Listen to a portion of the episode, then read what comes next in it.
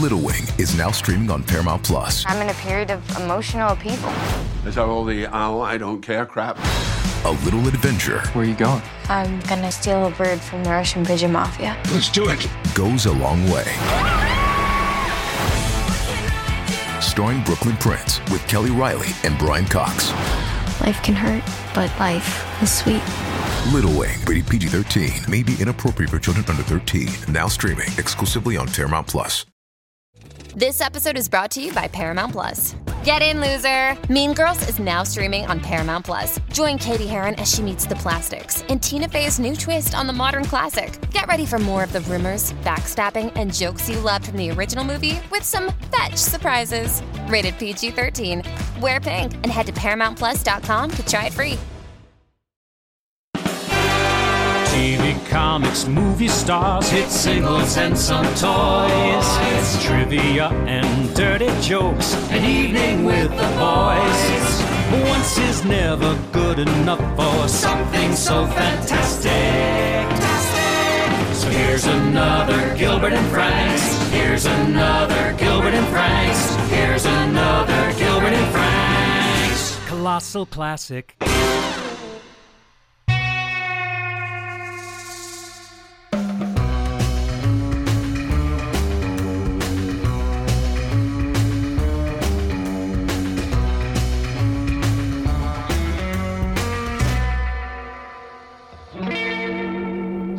Hi, this is Gilbert Gottfried, and this is Gilbert Gottfried's amazing colossal podcast with my co-host Frank Santopadre. We're coming to you through Starburns Audio, the home of the comedy podcast, including Harmontown, The Koi Pond, and many others. Check out starburnsaudio.com. We're excited to welcome two guests to the show this week.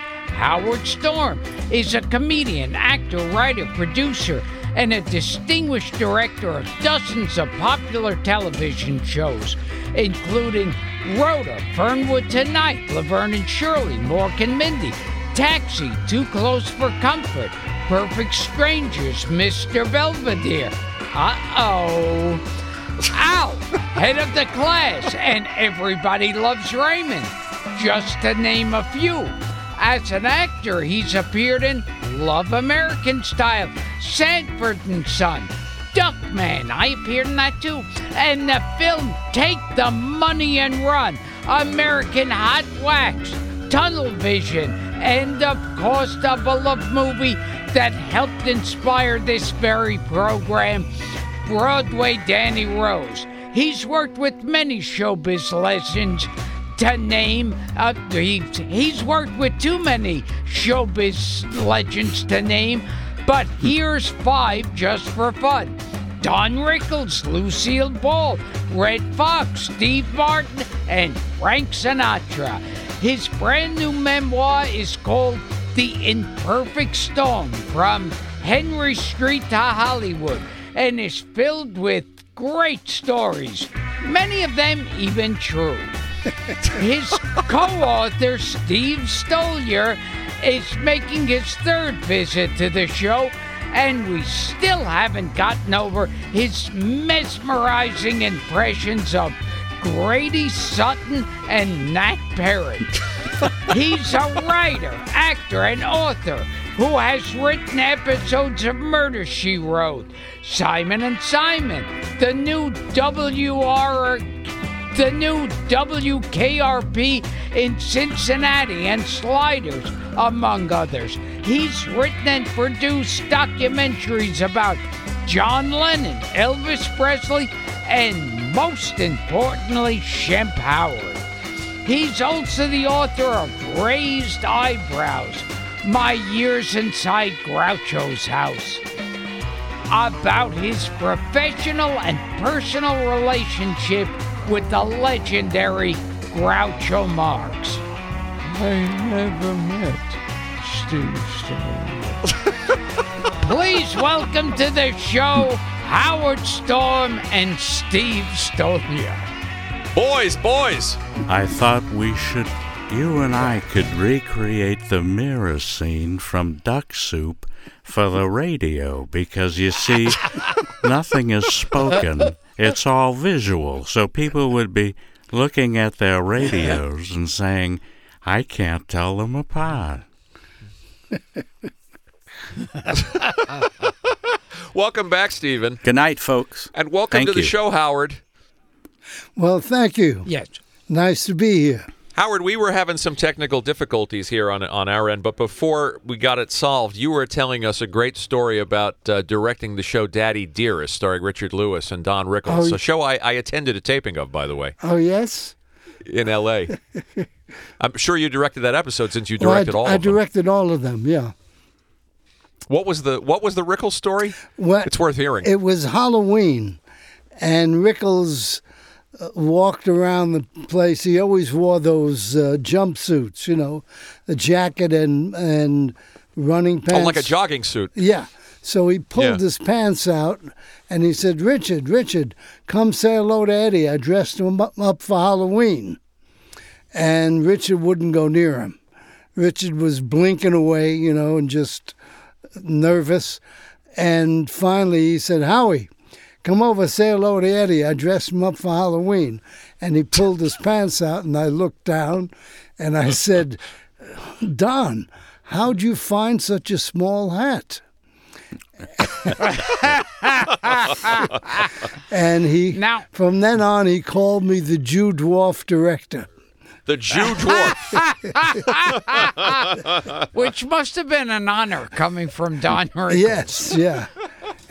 I love this too, uh, Howard. That that a principal said to you that you were uh, to, that said to your dad because you come from a showbiz family. Yeah.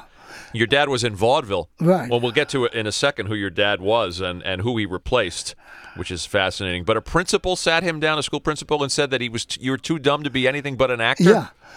Yeah. yeah. At 14 in those days, Unbelievable. they quit school and went to work, you know, and to help the family. And the principal called him to his office and said, You're too dumb to be anything but an actor. So I've arranged an audition for you with a friend of mine named Gus Edwards. And Gus Edwards was the producer of a show called School Days with the Crazy Kids. And it Oh, we know that consisted of Ju- Yeah. uh, Georgie Jessel, Eddie Cantor, uh, Walter Winchell, Fanny Brice, and Bert Gordon. The Mad Russian. Yes. And my Yes. father repla- did the second company, uh, and he did the Bert Gordon role in, in the Amazing. company. Uh, was Groucho involved in at, at, at any point with that group? No, no. He wasn't in that group, but he was with Gus Edwards for Oh, part of his vaudeville days. Because I heard School Days had the Marx Brothers. Really? Well, they did Fun in High School as a, one of their vaudeville shows. Uh, but I know that I think Groucho sang in Gus Edwards' revue when he was a little kid. Because they And started. Walter as- Winchell was a tap dancer. yes. Yeah. Amazing. Originally, he was a Jeez. tap dancer. Amazing. Yeah. And and we were talking, we were both fascinated by that you and your father were among all those guys from Murder Incorporated, the Jewish mob. Yes.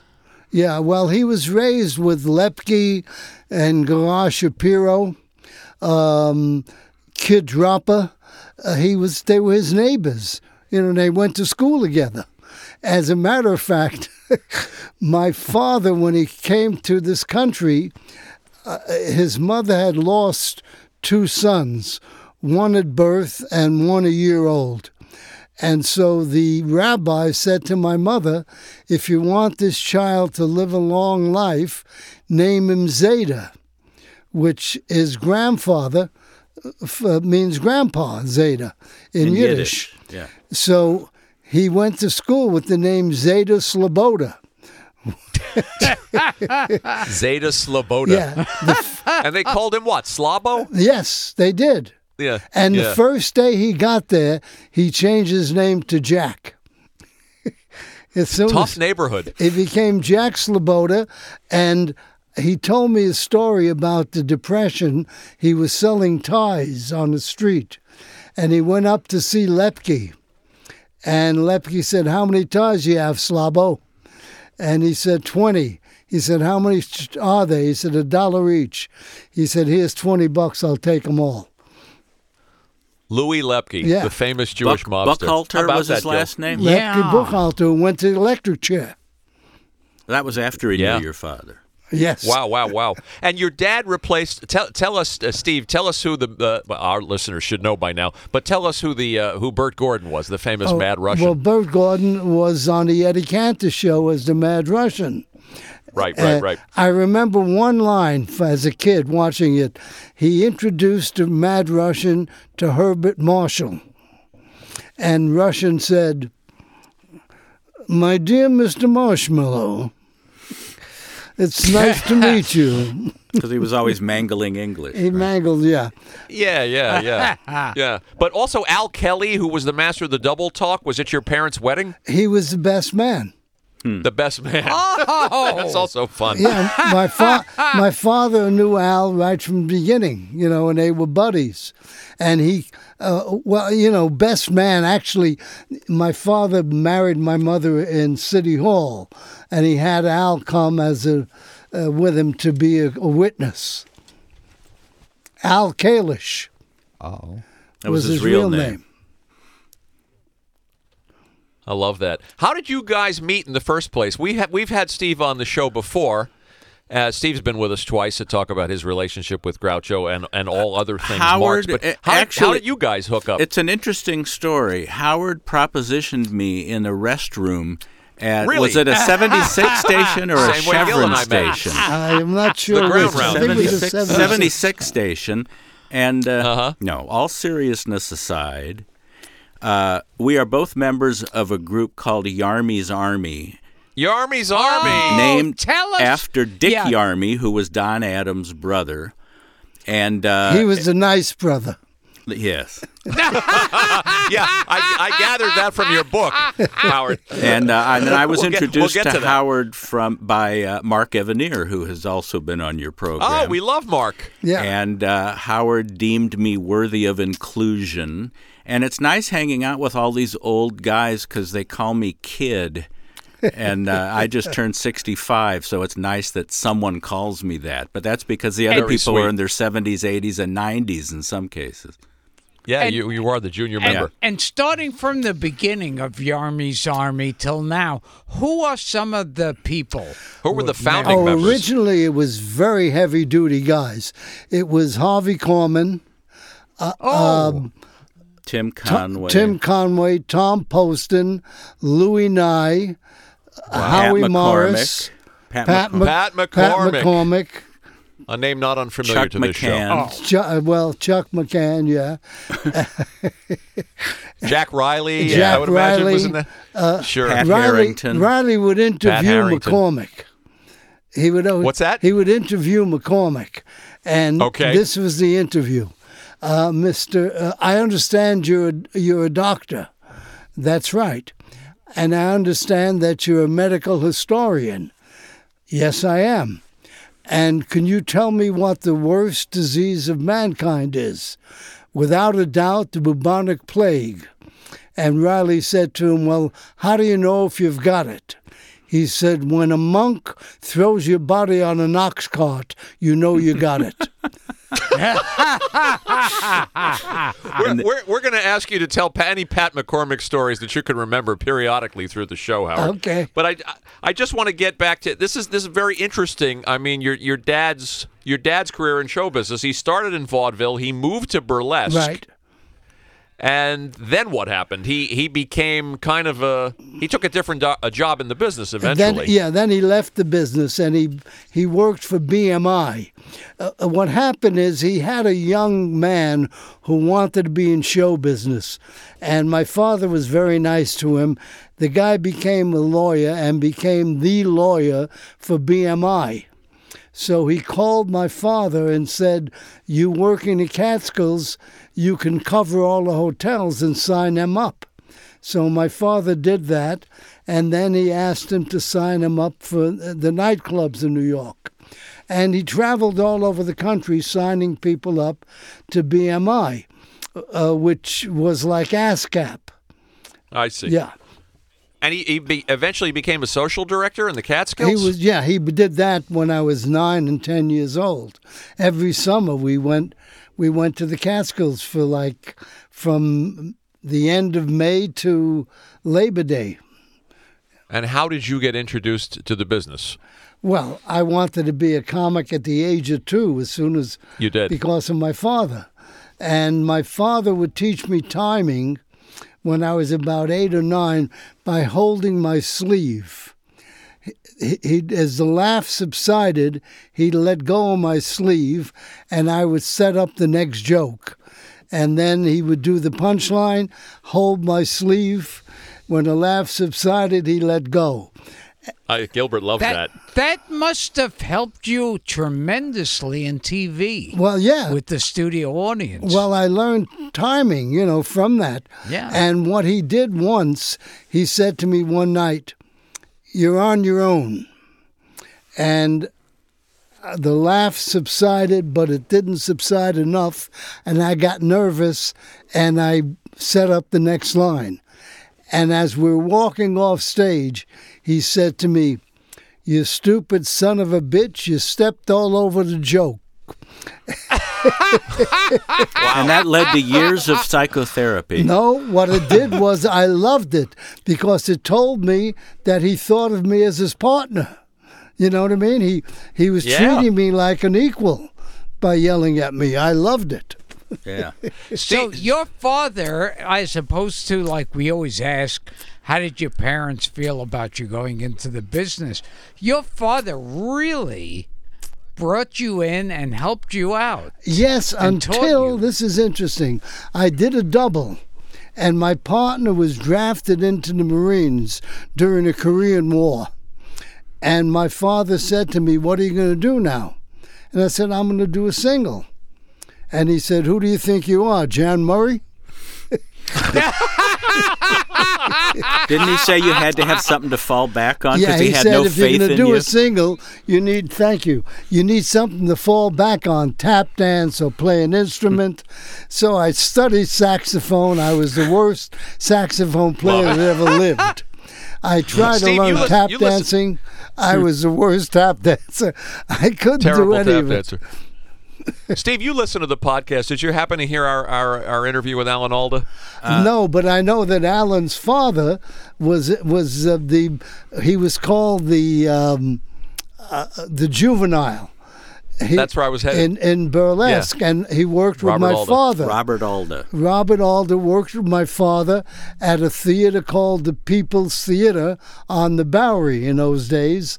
And I used to go from school, after school, I'd go at, on matinees and run to see the show and sit in the box seats and wait to be introduced.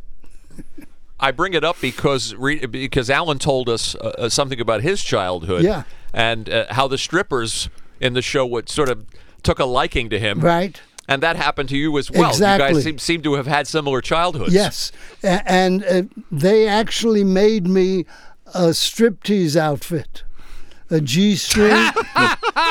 yeah, I had a G string and and pasties, and I would do a striptease takeoff of you know of them doing the striptease. And how old were you then? I was about eight or nine. Have you and Alan ever gotten together and talked about this? I talked to him a little bit about it once at Gene Reynolds' house. I see. You know, and Yeah, I 'cause also the sent him. interesting. I sent him. I found a, uh, a, a, I guess an ad for the People's Theater with Mm-hmm. my father's name and Robert Alda, and I sent a copy to him. But he never seemed to relate to it, you know, in terms. That's interesting. Now you you said something that that stuck with me about like the first time you were directing.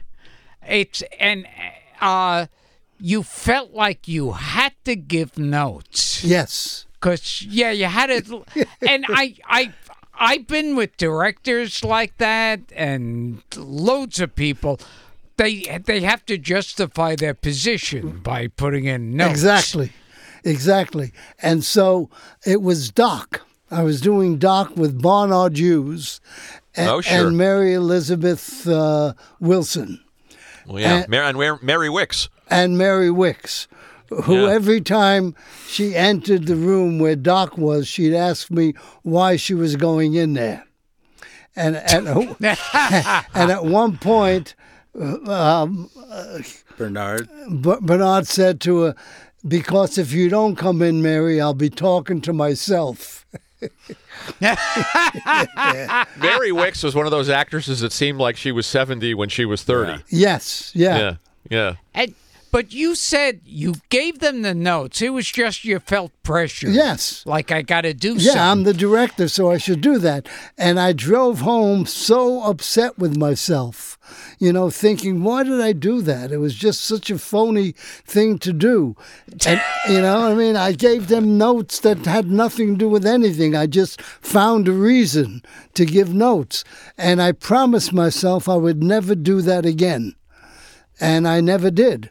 You know, I, I- I only. Yeah, because I've gotten notes like that where they just feel like uh, you know justifying their position. Right. I gotta I gotta say something. Right. Right. It's like an editor that feels like if he doesn't hand the pages back covered in red ink, they'll think he's not doing his job, even if it doesn't Yes. need That's a good all point. that stuff. Yeah, Yeah. That's a exactly. good point. And and the funny thing about that is when you were doing Mork and Mindy, it seemed like the network went nutty with notes and and new ideas that were idiotic. Yes, because Robin would say things and they would panic. He once said, "Oh, bullpucky," and and all of a sudden we got a call from New York. You can't say bullpucky, and there were three of us. Three of us on the phone with the guy. We drove him nuts. We said, "How about feline pu- uh, pucky?" And he said, "No." Well, what about uh, dog pucky? and we kept going and going until finally we cornered him and he agreed to let us say bullpucky. Wasn't oh, And- and, and- bovine residue. Was that the one that Uh, bov- oh, that's what it was. That's we came up. We said to him, "How about bovine residue?" And he said, "Oh, And- okay." And then at one point they said we need more tits and ass. Yes. On Mork and And they brought in Raquel Welch. Uh oh. Thank you. That's in the book. Thank you. She she was sitting uh, on my right. The two women that played her lieutenants were on her right. We read for an hour. It was a two two parter. And at the end of the show, everybody left but Raquel, Garry Marshall, and the exec producer, me, Robin, and Pam. And we always would do this. We'd say to the star, the guest star, is there any way we can help you? Is any do you have any questions? So we said, Do you have any questions? She said, Yes. Who are the girls that are going to play my lieutenants? And I said to her, The two girls that read with you. And she said, Oh, I didn't notice them. Oh, jeez. and and one of them was Debra Jo Fondren, That's right. who I remember fondly Yes. as a centerfold. She was gorgeous. She was Yes. about. What was this craziness about she wanted them on dog leashes or something? Oh, yes. Or as She- who does not? She wanted. Yes. She want. She said, "I don't like the opening. They can't come in before me." And I, we said to her, "Well, Raquel, if they come in after you, they're going to pull the eye. They're going to distract. They have to come in before you, and it's perfect. One comes down stage left, one comes down stage right, and then they frame you when you enter. No, they can't come in before me." And so she said, Well, what if I bring them in on dog leashes? She came up with dog leashes. So And she wanted them wearing dog masks. yes, I heard. Yes, Yeah. and then she had her, she she had her costume made by Bob Mac, Bob Mackie, fifty dollars, And then she suggested that we paint the entire set the color of her costume. it was, Wow. I mean, it was bizarre. That's why you won't hear Raquel Welch on this podcast. it was bizarre. on this show. And, and I, I mean, I imagine because both the girls were hot-looking girls. Oh, yeah. who are with Raquel. Yeah. and I'm sure she didn't want. I'm sure the dog masks was a way that she wouldn't be upstage. Exactly. by two hot-looking exactly. girls. In fact, she was standing backstage with um, the dancer who had done uh, Vicky Fredericks, who had done dancing on Broadway, the lead, and she was a gypsy, tough, you know. And Raquel said to her, "Where's the other chick?" And she said to her. Hey, F face, that woman has a name, and I suggest you learn it. Oh, Thank you for wow. not saying fuckface, by the way, because you can't say fuckface on their podcast. So you have right. to look Oh, for yes, you can. alternatives. Yeah, because you know, with me, I get very offended very easily. Yes, fe- feel free to speak freely, Howard. I, I, we come back to Mork and Mindy, but I want to I want to tell one of the other stories about your childhood. Uh, You, obviously, you said you were in, in love with show business from the age of two, and you and a friend you would sneak into Broadway theaters because I want you to tell that great Betty Garrett oh yeah, story yeah. What happened at the Winter Garden. We would go up to Broadway on Saturday, and we would sneak in with the crowd after the ma- uh, after the break. You know, Intermission. So we'd see, yeah, Intermission, intermission. So we'd see the second act of every play. We never saw a first act. So, so I said to him, "You know what? We're going to see a first act because I'm going to jimmy a door and get us in." So I jimmied the backstage door of um, the Winter Garden. And when you walk into that door, you're right there, you're backstage.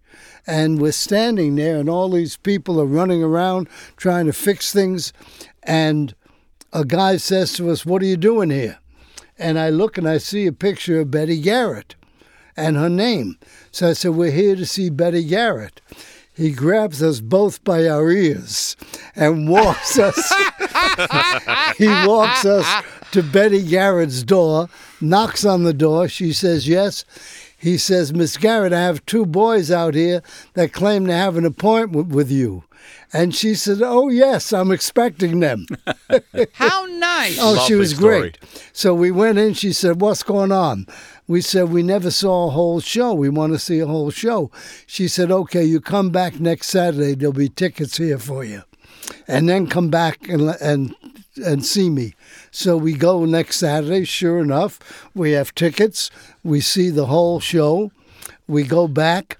She we walk her back home. She was living in an apartment on 8th Avenue and I think 53rd or 54th. We go to her apartment. Her mother is there. Her mother pours pineapple juice for us out of a pitcher with glasses that matched. I never saw that in my life. I mean, we, we had glasses, jelly glasses, you know, or Yahrzeit candle glasses, you know. We, we never had a, a real glass. So she poured this, and I was, I was just in shock. And um, we became friends. We, uh, she did a radio show, and we said, "When you mention our name," she said, "I'll try." And I remember listening at home, and they asked her about who was in the cast, and she mentioned Jules Munshin, uh, Tommy Callow- Galloway, and Howie Storm and Marty Nedboy. and we were, I went nuts, you know. She t- and said you, years name. later, when you came to direct her in Laverne and Shirley, you reminded her Oh well, yeah, that's she what happened. She, uh, Yeah. uh, Gary says to me, "We bring in a woman to play the uh, landlady." I said, "Who you bringing in?" He said, "Betty Garrett." So I don't say a word. I hadn't seen her in twenty years, so I wait. She shows up. I walk up to her. I said, "Miss Garrett, do you remember a kid named Howie Sobel?" She looks at me and says, Oh my God, that's you. What are you doing here? I said, I'm the director. What a great oh, story! Wow. I love that. Yeah. And and excuse me for obsessing on Raquel Welch, but she, I heard she treated Pam Dawber Oh, yeah. like she didn't exist. Exactly. Yeah. And and what happened was uh, it it started with Robin trying to explain to Raquel that the the opening worked, the introduction. Uh, you know, he was trying The to way it was written. Yeah, the way it was written. And Pam is standing off to the side, and she says, Raquel, you know he's right. And Raquel did one of these, honey, please. And she stepped in front of Pam and blocked her out. And Pam, I've never seen Pam do this, went to the back of her head with a fist and went, like she was going to hit her in the back of the head. Wow. And every time, Wow. every time came Pam came on stage, she'd walk up behind Raquel and pick up a fist hmm. and go, "Grr," like she was going to knock her head off. Didn't you say that Pam Pam doesn't get as much credit as she deserves? Yeah, she never did. I thought she she was amazing. She, I mean, she'd had to wait Robin out. He would do 15 minutes of nothing to do with the show, you know, and she'd have to find a way to get back in and get him back on track. Be that straight man. You, And- co- you compared and- her to Bud Abbott in the book, which Yes. is great high praise. Yeah. Because I, I always thought, like, uh, if you really watch Abbott and Costello, Abbott's the real funny one. Oh yeah, yeah. He's the- What's the matter with you? he's the control. outta I mean, without him, you don't have a show. You know. I mean, it, it's he was he was the the perfect straight man. Yeah, we think straight men are underrated. They are. And I mean, there are lines Abbott would say that weren't joke lines that would make me crack up. Yeah. like put your hands down. Put your hands down, or in Who's on First? Yeah. Costello says, You know, I'm a good catcher myself. And he goes, So they tell me. I thought that fucking kills me. He was great. He was he was the best. You know, he and Dean, else? Dean Martin and Abbott, I thought were the best Yeah, straight men yeah, I've ever also seen. Also great. We will return to Gilbert Gottfried's amazing colossal podcast after this. Hey, it's Kaley Cuoco for Priceline. Ready to go to your happy place for a happy price? Well, why didn't you say so? Just download the Priceline app right now and save up to 60% on hotels. So, whether it's Cousin Kevin's Kazoo concert in Kansas City, go Kevin, or Becky's Bachelorette Bash in Bermuda, you never have to miss a trip ever again. So, download the Priceline app today. Your savings are waiting. Go to your happy place for a happy price. Go to your happy price, Priceline. Does Monday at the office feel like a storm? Not with Microsoft Copilot. That feeling when Copilot gets everyone up to speed instantly? It's sunny again. When Copilot simplifies complex data so your teams can act, that sun's shining on a beach. And when Copilot uncovers hidden insights, you're on that beach with your people and you find buried treasure. That's Microsoft Copilot. Learn more at Microsoft.com/slash AI for all. Who, who else did you see in those days, uh, Howie, when you were sneaking into to, to theaters? I mean, I know you saw a 15 year old Jerry Lewis perform pantomime. Yeah. Wow. Yeah. He was doing uh, he he was doing his record act. You know. Lip syncing? Yeah.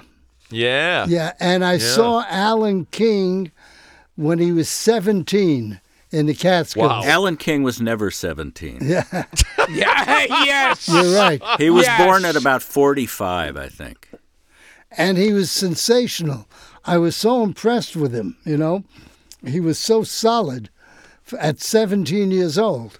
It's Alan amazing. King. I'm trying to picture Alan King as a 17 year old comic. Yeah, it's it's just like that actress you were talking about who was never young. Mary Wickes. Yeah. Right. Yeah. Beulah Alan Bondi. King was Alan King was born an old Jew, an old complaining, curmudgeonly A Jew. kvetching, a kvetching Jew. So- yes, yes.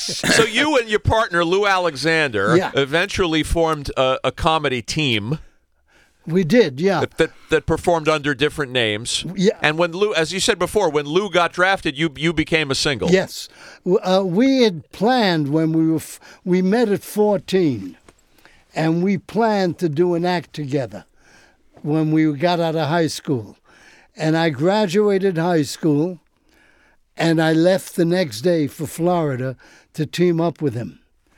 And we we didn't have an act, but we were partners. and and a minor detail. That's right. And my my father was booked was asked to work a club in Boston called the French Village, and he didn't want to work it. So we talked him into taking us, and we didn't have any material. So we took all the burlesque sketches that my father did and his father did, and we went out. One of the pieces we did was I'm a veterinarian and he's a, a, a farmer. And he says to me, My mule is sick. I said, Not a problem. Take this hose, put it down the mule's esophagus. You take this talcum powder, pour it down the, the, the hose. then you blow into the hose to make sure the powder uh, goes evenly throughout the mule's body. And that mule will be fit as a fiddle. He walks off stage, and I stall, tell the audience, you watch that mule will be fine. And you hear backstage, bang, crash. He comes back, his hair is all messed up, powder all over his face. I said, What happened? He said, The mule blew first. Hmm. wasn't it? Wasn't was the wasn't Lou's father partly responsible for the loss of your virginity in Florida? Oh, yes. I'm glad you brought that up, Steve. I- okay, I'm glad, this I have to I'm hear. glad my mother's dead because she would go nuts. well, go ahead and tell the folks at home what happened. It's in the book. Steve's doing my job. I love it. I, I was 14, and there was a girl from Canada, a 21 year old girl, who wanted to be a striptease dancer, and Lou's father was teaching her how to strip. And we were in the room with Lou's uh, father's mistress, Linda, who was 31, and a Pat, the 21 year old. And all of a sudden, I don't know why, but Pat and I start to wrestle. And I get an erection. and and the As next thing I know, I'm screwing her. Okay? I'm 14. Now, Linda says, I wish JoJo was here. I said, why? She says, because I'm hot. So I said, so I said to her, I'll do it. And she said, okay. And I went into the room, closed the door, and I. I made love to her, and she scared the hell out of me because I never, I didn't know that you scream and you yell, you pull someone's hair, you scratch their back. You know, I was. So you Oh had God. two in one night. Yeah, How old were you, Howard? fourteen. 14. Yeah. So it was all your down, it was all downhill after that. Yeah. How do you top that? And- So, and- so you didn't know about all the other stuff, the screaming. And? No, I had no idea that women, a woman would scream. The, f- the first one didn't. The second one was screeching and scratching me, and I was, what the hell's going on? Obviously, your technique had improved in the five minutes between the women. Yes. Howard, you're my new hero. tell tell me why. I feel like I feel like I can end the show now because I don't know anything that's going to top that. Nothing could tell top us, it. wh- tell us why Red Buttons and Jan Murray and Joey Bishop came to see your act with Lou. Well, because we were doing burlesque sketches, and word got around these two 18 year old, 19 year old kids were doing burlesque. And nobody, you know, they couldn't imagine. We were working a club on 7th Street uh, and Collins Avenue. And we did a two o'clock in the morning show. We did three shows. And these guys would come at two in the morning to watch us work. And, you know, it was amazing. And that's how we got to know them. We got to know Jan and uh, J- Joey, which was very difficult.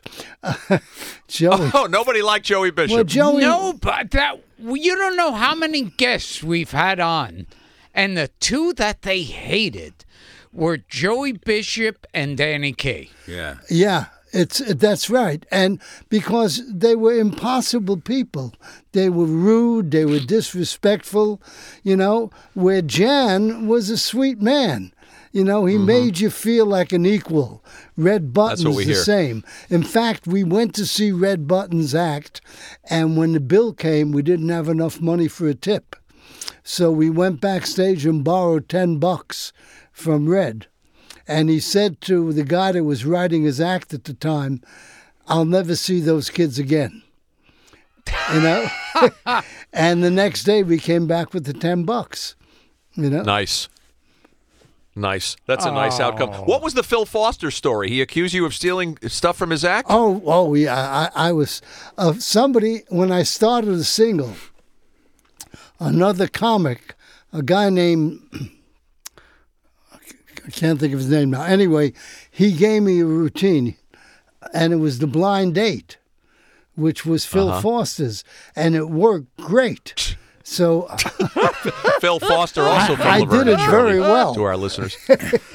you did it well. Yeah. You did his bit well. Yeah, I, I, I, I had no idea it was Phil's.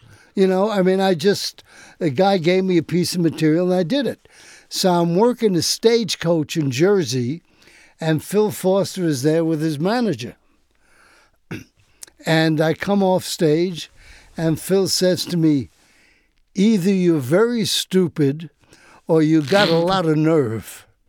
I said, What do you mean? He said, You did seven minutes of my act. I said, What? He said, The blind date, that's mine. I said, I, I didn't know that. Somebody gave it to me. He said, You know, everybody's doing it. It's okay, do it. Hmm. Wasn't that Wow. sweet? That was nice oh, of him. jeez. Yeah, He was a mensch. he was. Phil, And and I I heard a story. I hope I got this straight. Your father had a partner, and they were waiting to go on, and the team before them did their act. how'd you know that story? It was in your book. Oh, You see, we wrote this book, Howard. It's got all these stories you in mean you. Gilbert, you read the book? Yeah, we He's- both read the book. they're the cover to cover. ones. it's not like I was there. I mean, what happened was uh, in Boston they were called Sunday concerts. You couldn't do music. If you uh, if your act didn't have music, you can work a Sunday concert. So my father and his partner were doing this, and the dance team, these white tap dancers, show up. And they, my father says, "What are you guys doing here? You need music." They said, "We put something together," and they walked out on stage, and they did my father and his partner's act. and, and my, Unbelievable. And my father's partner was a tough guy, so as they as they came off stage, he hit both of them, knocked them both down. Said to my father, "Come on, Jack, take a bow. It's our act." and then he went and collected the money. Fantastic. That was one of the And- things in working on the book with you is how many stories involve violence or someone saying, "How would you like me to shove this pistol so far up your ass?" Either you saying it to a lot of someone that in the book. or someone saying it to you, and I think it's a miracle that you're still around after all of the scrapes you had with unsavory characters. Well, I said it to the guy who was holding the gun to my head for the second time. oh, tell us. Was this the tell us Dinah that Washington? story. No, no. No. That was creepy. Yeah, the guy asked me. Uh, I just opened in the club, and I finished a show, and I went into the. There was a lounge that was a part of the club, and this guy is there, and he says, "Have a drink," and I said, "No, thanks, I don't drink." And he pulled out a gun, and he said, "I said have a drink." I said, "I'll have a bottle of scotch," and everybody laughed, and then he's holding the gun to my head. And I said to me, Do me a favor, take the gun and stick it up your ass. And he said, Why, you're not afraid to die? I said, Let me explain. I don't know if you can understand this concept. I don't know what it is to die. So that doesn't frighten me. What frightens me is waiting to die while you're holding the gun on me. That scares me. So either shoot me or I'm walking away. And I t- walked away with my back to him, waiting Wow. to get shot in the back. Yeah. You know? oh my God. And what was the thing Wow. where you, you wanted to hear Dinah Washington records on the jukebox? Oh yeah, yeah. We were in a bar and we loved Dinah Washington. So in those days it was a nickel. For, I was about 19 or 18, and Lou and I put a dollar in the machine to play like Dinah Washington over and over again. Some wise guy sitting at the bar, and he gets tired of hearing it. He walks over and pulled the plug out. So I said, "Hey, what are you doing?" We put a dollar in and we get into an argument and me by schmucky new york lower east side tough guy says him you want to walk outside he says i don't have to walk outside i know where you work he said i want to see how tough you are when i got a gun to your te- you're on your knees and i'm holding the gun to your temple now i don't know how but a friend of my father's who was an ex-fighter who became a masseuse in florida shows up at the club. I don't know how he found out. He said, I hear you had a problem. I said, no, no. pro-" He said, don't be a wise guy. I heard a guy threatened you with a gun. So I said, yeah. He said, you know where he hangs out? I said, yeah, across the street. So he said, let's go. We walk across to the hotel. He's playing cards, this guy. I remember his name was Blackie and he was from Philadelphia. And the guy with me, the fighter, says, You, I want to talk to you. He says, I'm playing cards. He says, I don't give a shit what you're doing. I want to talk to you now. So he gets up, he walks into the lobby. He says, I hear you threatened this kid with a gun. He said, I was only teasing, I was kidding him. He said, Okay, let me explain something to you. From now on, your life's work is to make sure that this kid doesn't get hurt.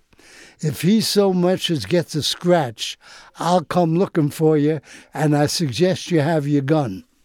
Okay? Jesus. And he says, and you know something? I think if the kid fights you, he beats you. And I said, yeah, I'll fight him. And he said to me, shut the fuck up. Quit while you're ahead. And didn't someone at one point take out a gun and give it to you? Oh, oh, that was in the, in the yeah, that was in in uh, Youngstown. He didn't give it to me. He opened the drawer. They they had pulled guns on me, and they took me into the boss's office, and then they put the guns away. There was two of them, and they opened the drawer in front of me, and it was a 38 special. And he said to me, "You know what that is?" And from my neighborhood, I knew what those were. So I said, "Yeah, it's a 38 special," and I picked it up. He said, "Do you know how to use one?" I said, "I'm not sure. I think I squeezed the trigger, a bullet comes out here and hits you right in the chest." And I saw the blood mm-hmm, drain mm-hmm. from his face. The other guy was trying to open the door to get out. And I said, Take your hand off the doorknob or I'll put a bullet in your ass. Now I got the. now I become Jimmy Cagney. You know? I got a gun. So I say to the two of them, Put your heads, hands on your heads. So they both are standing with their hands on their heads. And now I don't know what to do with them. I'm stuck with two guys. And luckily, luckily the boss came in. His name was Shaky Naples. Shaky Naples. Oh, jeez. That doesn't sound like a real person. Shaky Naples. real- Sounds like a cartoon Well, the- gangster. his real name was Santino, but they called him Shaky. So Uh-huh. he walks in and he sees me holding the gun on them with the hands on the heads. He said, What's going on? I said, This jerk off is putting a gun in my face every day, and now he knows what it feels like to have someone point a gun at him. So he says to the guy, You pointed a gun at the kid? He said, Yeah. Whack in the face. And he says, from now on, the both of you pick him up at lunchtime at his hotel. You take him to lunch and you take him to dinner. I said, no, no, it's okay. I don't think.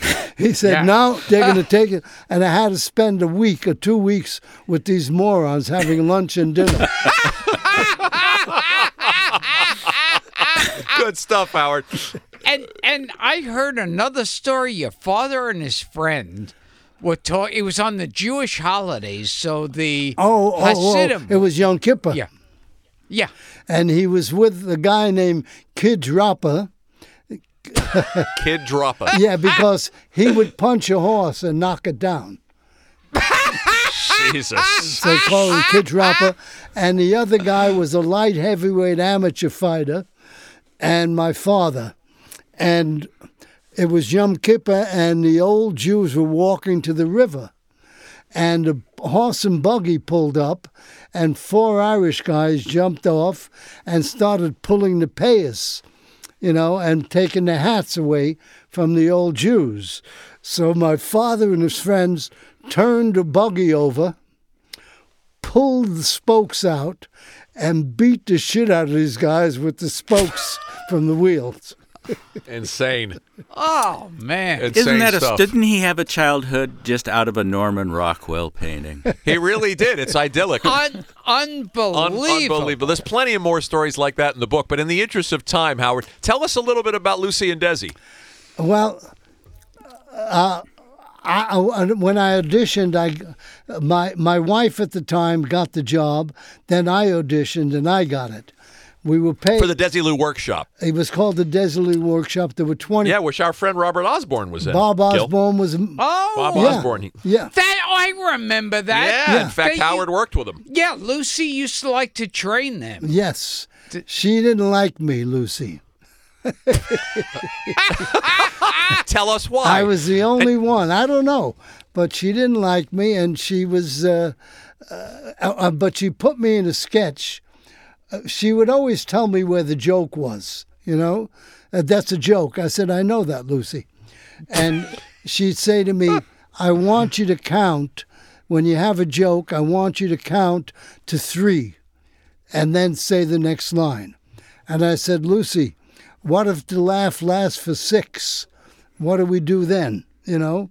So she was annoyed with me because I said it's not television. You can't guarantee how you know how much space there is and what you can fill it with. I said, Sure. you know. So I did a sketch with Carole Cook that was really wonderful. It was called Upper Berth. It's two lowlifes, and Bob Osborne uh, i- uh, played. Um, like an Edward Murrow? uh, yes, Edward Murrow, and he, uh, he he interviewed us, I see. and we're two beer drinkers, and you know, just two lowlifes. But what were you saying about you were talking about how Desi was a problem solver. I learned a lot about Desi Arnaz because people don't tend to talk much about him. Desi was brilliant, and he could straighten things out immediately. I remember there was a sketch that wasn't working well, and Lucy had asked him to come and look at it. And he went, Okay, don't do the phone bit. Forget about going to the door. Do this, do this, boom, boom, boom. And the sketch came together, you know? And he was able to do that. And then Lucy wanted, we did a Christmas show, and Lucy wanted to uh, say goodnight to each kid. So she said to the cinematographer, I'd like to have all the kids lined up at the end of the show, and I want to walk by and say each their names and say goodnight. And he said, Well, Lucy, they're all different heights. The camera's going to go up and down. So she's now pouting. She's doing her uh, Jackie Cooper, you know, the lip out. Oh, jeez. and so Desi appears and he says, Lucy, what's wrong? She said, I want to do this thing with the kids and then, you know, say goodnight to all of them, but they said because they're different heights, they'd have to move the camera up and down. He said, What are you kidding me? Get a bunch of apple boxes, make them all the same size. and that's it. And he said to the cinematographer, "What do I pay you for?" Ha- He, he was a problem solver. Now, here was a creepy story when you were working on the uh, Redd Foxx show. Yes. And you used to have a girl like a page or something Right. to bring him whatever yeah, my scripts PA. or whatever. My PA. Yes. And tell us what happened there with this poor girl. She would give. I would give him a note, and I'd ask her to bring the note to him. And every time she went to his dressing room, he was nude and loaded on coke, and he would and he would grab for her, you know. And ah. she Look, would- let him among you who is without sin cast the first stone. Gilbert's nude and, and snorting coke now. Yeah, but he's not black. And well, what happened? and she oh go ahead. Well, she finally came to me after the second time, and she was raising a child on her own. And she said, I can't do this. I have to quit because I, I'm not going to go through this fighting my way out of his dressing room. And I was really pissed at him for doing that. So we didn't get along very well, uh, Redd and I. And he went to the producers and they called me to the office and said, Redd says you don't respect him. And I said, That's the first time he's been right all week. Wow. Oh man. We heard a lot of stuff like that about Redd Foxx. Tell what one one more thing about Lucy that that, that Steve reminded me of uh, in an email that he sent me. You you respected her as a as a clown, as a physical comic, but Yeah. but beyond that, you didn't really think she had a sense of humor. She didn't. She had no wit. And I spoke to Carole Cook about it, who was her best friend, who lived with her, lived in her house. And I said, You know, I don't think Lucy had a sense of humor. She said, You're right. She had no. s you said a joke, she never got it. Right. But as a clown, I love that. But Groucho had the Groucho had the same observation once. There was I remember one lunch where Hal Kanter came to lunch, and Hal had been working with Lucy on something, and Groucho said, You know, she's not a humorous person. And uh, it was like, well, you know, here she was, the queen of comedy. How can you say that? And he made the same point. that she didn't get the joke. She didn't. She Yeah. wasn't a witty person, but she could play comedy brilliantly. yeah, physical comedy. Interesting. Yeah. So interesting. What what's the story about Jules Podell at the Copa uh, uh, running afoul, or the, the other way around, of uh, of Ricky Layne and Velvel, the ventriloquist, Oh, my God. who Paul Those Shaffer has brought up on this show. Ricky Layne and Velvel were uh, uh, at the Copa, and they were backstage, which was the kitchen, and they're waiting to go on. And they got bored, so Ricky decided to have the dummy, you know, uh, interact with the waiters. So he says, "You, you, yeah, the little fat guy with the bald head."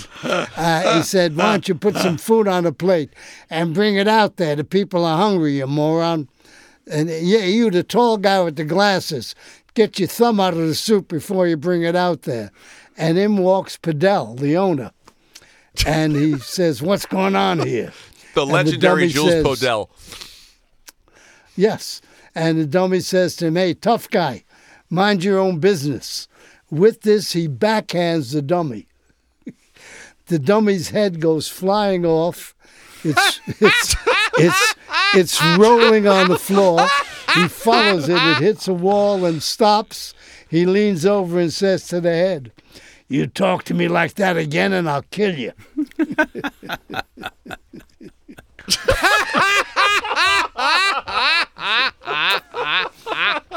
which is not, which kind of dovetails All right, we'll into your story to- about Wayland Flowers and Madame.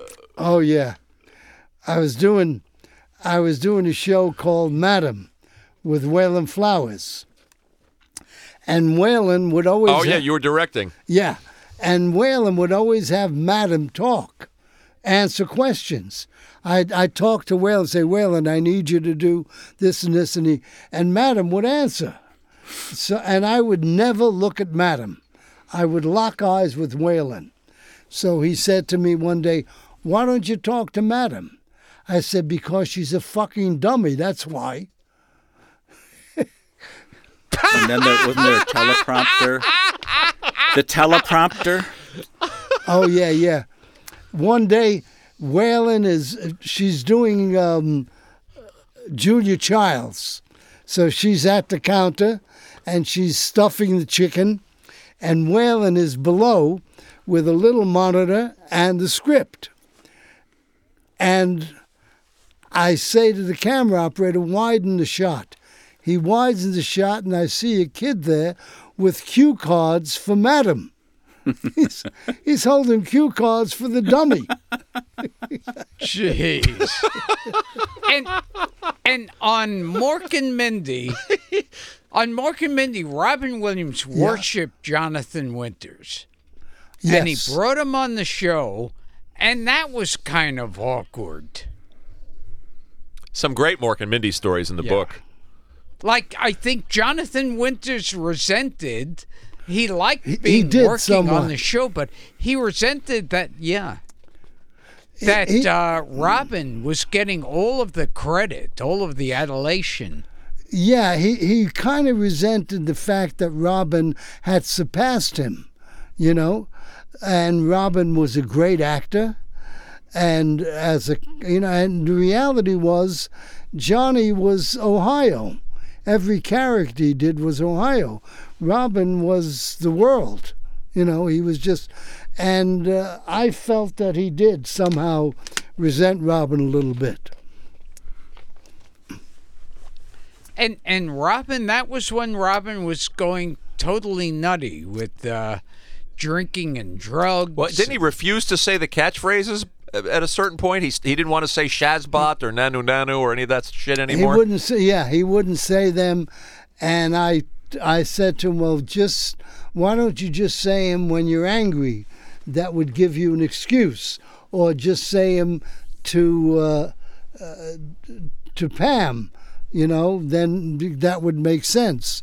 And but I couldn't get anybody. Everybody was afraid of him.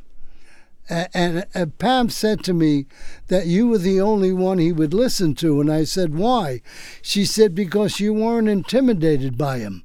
And so I was able to talk to him, but nobody would join me. You know, when I when I tried to get him to say Nanu Nanu, I said, just say it to Pam because that's personal, you know. And I would go to Garry. I went to uh, Bruce Johnson, who was the exec.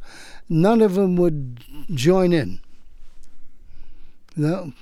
Interesting. Yeah. And and he was getting out of control. He was hard to because of all the craziness. Well, because of the coke and the drinking, but I, I had him. I controlled him. I, I, he somehow respected me, and he was afraid I would leave the show. Because I remember once saying to him, "Oh, I remember saying to him once, you know, you're working at seventy five percent. The audience doesn't know it, but I do, and consequently, the show becomes mediocre, and my work becomes mediocre. So if you don't give me hundred percent, I'm out of here." And he said, "No, no, Papa, no, Papa, I'll be good. I'll be good."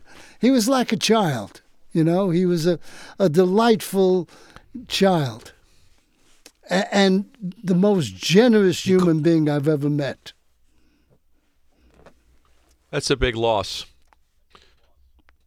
It's a great, a, a, Oh, a, a great talent. Gilbert, you got to know Robin a little bit. Uh yeah. Yeah. I I remember I was about to go on at the improv and he was big for Mork and Mindy and he stepped in. So immediately the club said, you know, forget Gilbert, get Robin up there right now. And Robin said to them, I have some people here to see me, but I'd like them to see Gilbert first. Wow. Yeah. High praise. And he let me go on ahead of him. Yeah. So sweet. Yeah, that was who he was. So was. sweet. We will return to Gilbert Gottfried's amazing colossal podcast, but first, a word from our sponsor. We would be remiss uh, if we didn't ask you one thing at least about Broadway Danny Rose. Oh, because so this, the, the idea for this show came a little bit from the idea of a bunch of guys sitting around talking, and in your Right. case, in the Carnegie. But h- how did it all come together? Well, I, I I got a call. You you had history with Woody, obviously. Yes, but uh, this is so weird. I get a call from Woody's office. Mr. Allen would like you to do his movie. I said, What's the name of the movie? I'm sorry, but I can't reveal that. I said, Well, uh, can I see some pages? I'm sorry, but we can't do that. So I, she said, do, do you want to do it? I said, Okay. so I get on a plane and I'm seated next to uh, Sandy Barron, who turns to me and says, You know, I'm going to New York to do Woody Allen's movie. So I don't say a word. and we get to New York. we get to New York. We, we, they have us up at the Essex Hotel. In the morning, a, a, uh car comes for us, takes us two blocks to the Carnegie, and we both walk in. And Sandy's looking at me like, "What are you doing here?" You know, and uh, we just sat around a table. uh, But the beauty of it was, we stayed at a hotel up the street, uh, and we was sent lox and bagels and cream cheese and everything you can imagine. And all the comics that were knew we were in town came to visit us. So we were telling stories and laughing, and then they said, We need you on stage. And we walked a block and a half to the Carnegie. So we had already prepared by telling all the stories and all. We were just really up. And then Woody, we're talking, and Woody tried to get our attention, you know, and everybody turned on him and said, Woody, please, we're talking here.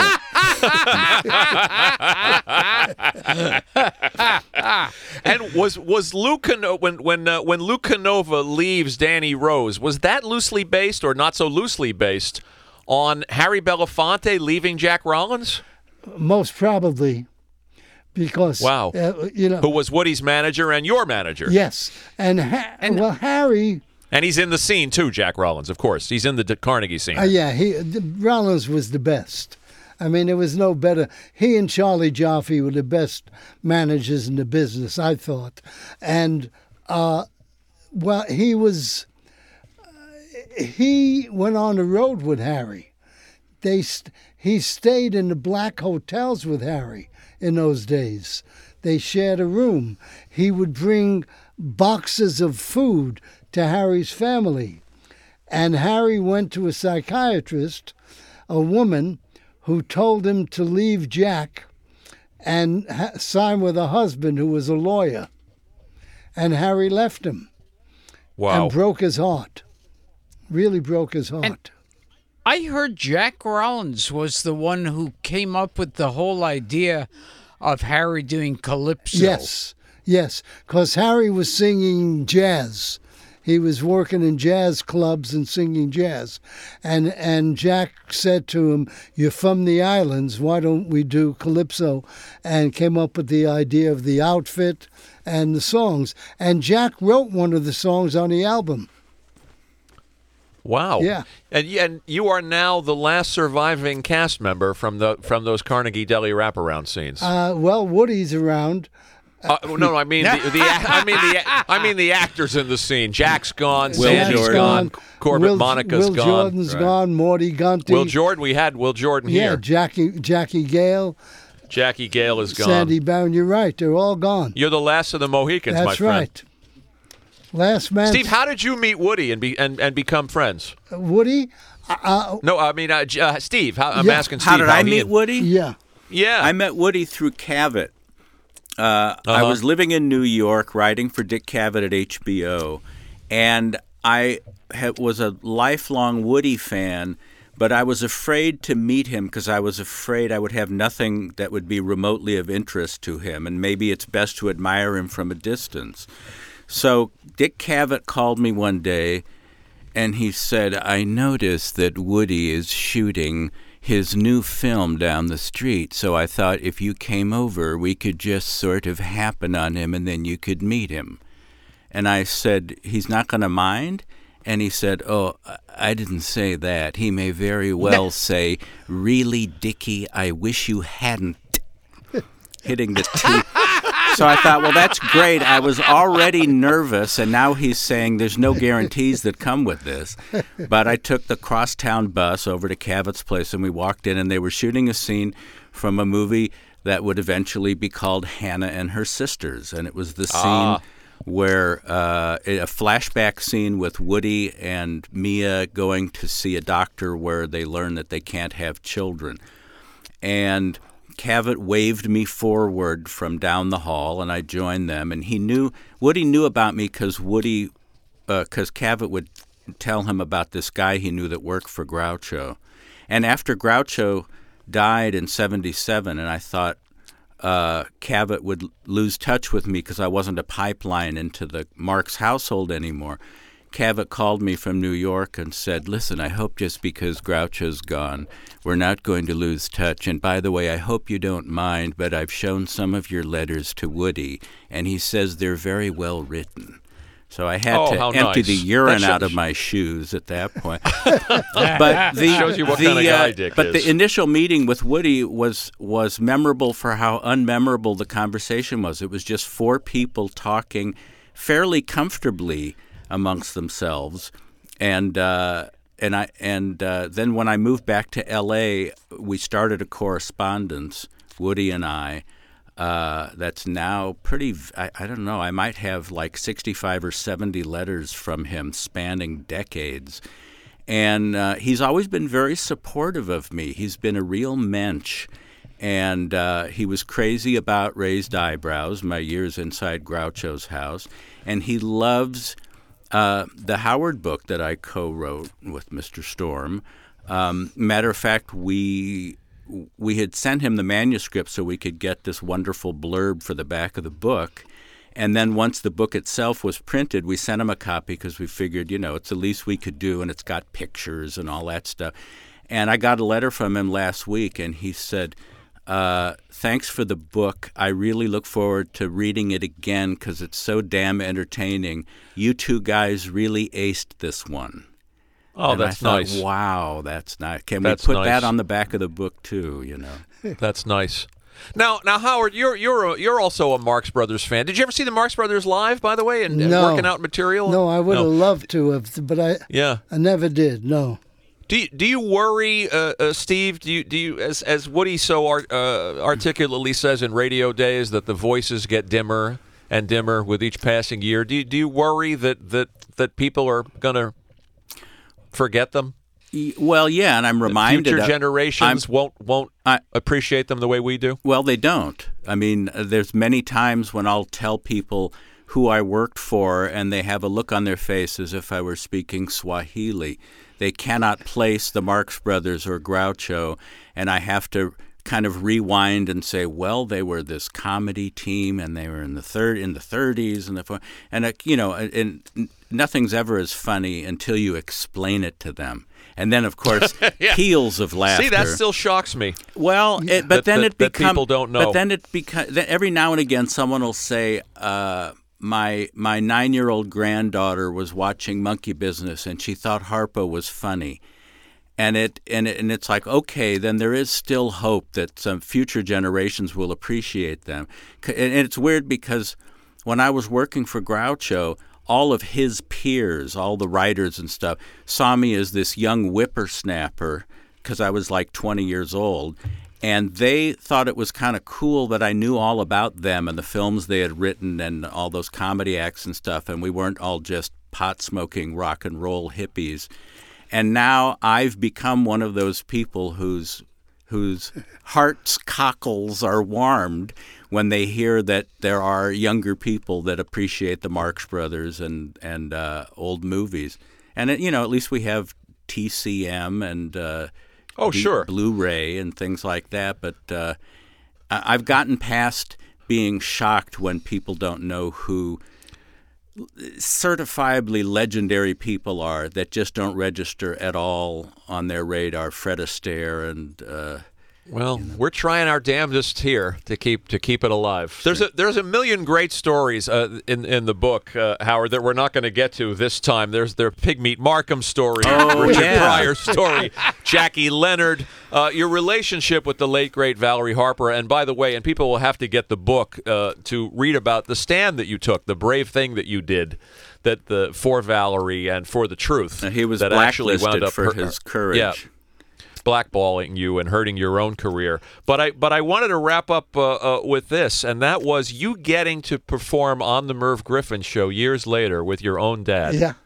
Oh. And how, how did that happen, and what was it like? Well, I suggested to Merv, I said, you know, it might be interesting to, to, to do two generations of comedy and bring my father on, and we'll do a burlesque sketch together. I'll do straight for him.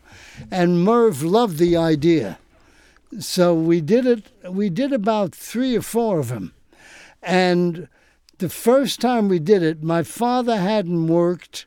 He was 70. He hadn't worked in 15 years as a performer. And and he'd never been on television. He walked on like he owned it. I mean, I, I, I was in shock because I was worried that he would get thrown by the cameras and everything. He was, uh, you know, he was very uh, comfortable, and the piece went great. We did 18 minutes. Wow. Try doing that on a talk show now. Yeah. Wow. What did you do? What was the bit? We did a, a bit called Joe the Bartender. And getting into the bit, we did a quick little piece about where he says, You know, I'm an inventor. I said, Well, what have you invented? He said, I invented a wristwatch. I said, The watch, that was invented years ago. He said, I know, but my watch is very different. I said, What's what different about your watch? He said, My watch has, watch has no face, no works, no handles. I said, Well, how do you tell the time? He said, You asked somebody.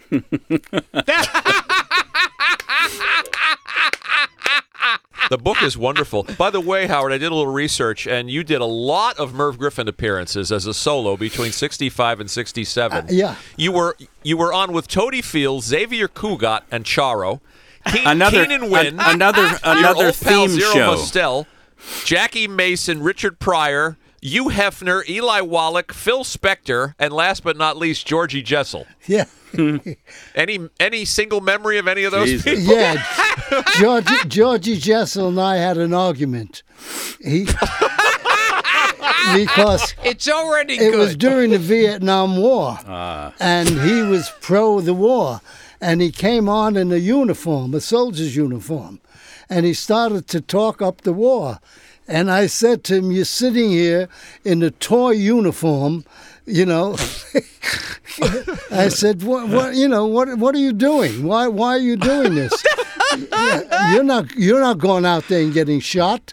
You're sitting here with a toy uniform on." And he was so pissed at me.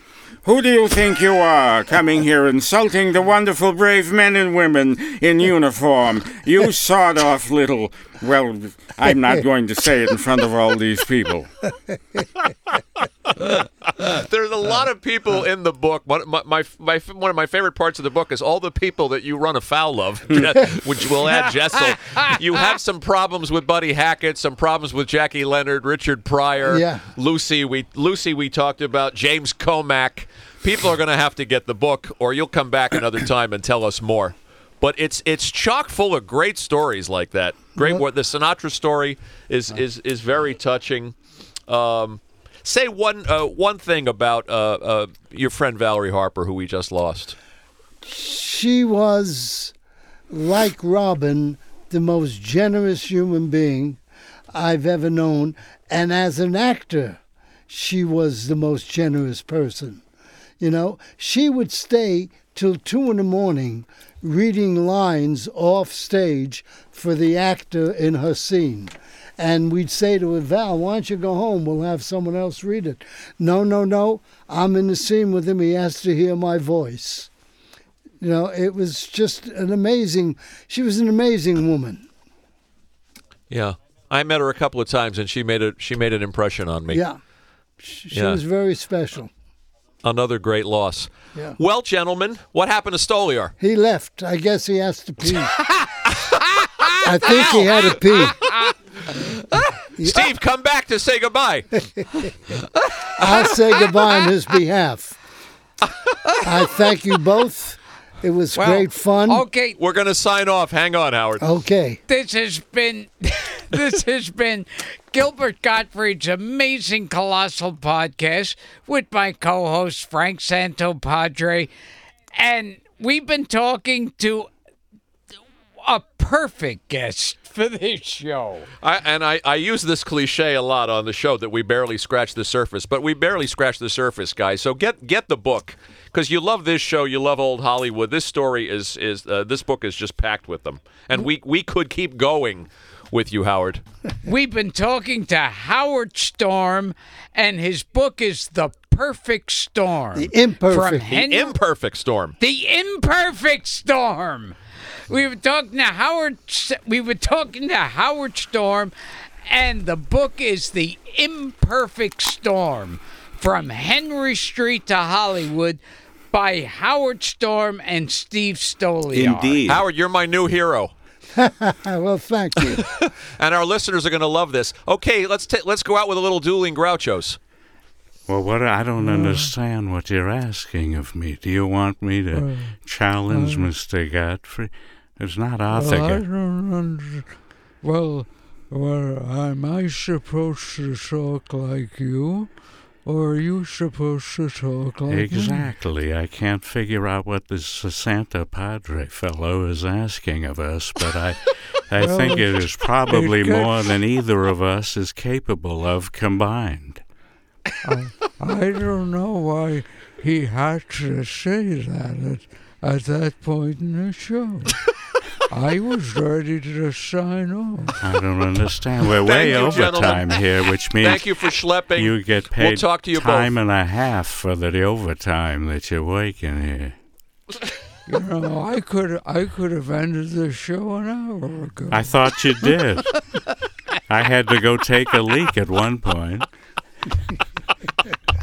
I forgot how to, How- to pull my penis out of my pants. Go home. You've peed enough. Thank you, All guys. right. Thank, Thank you. We love you. Oh.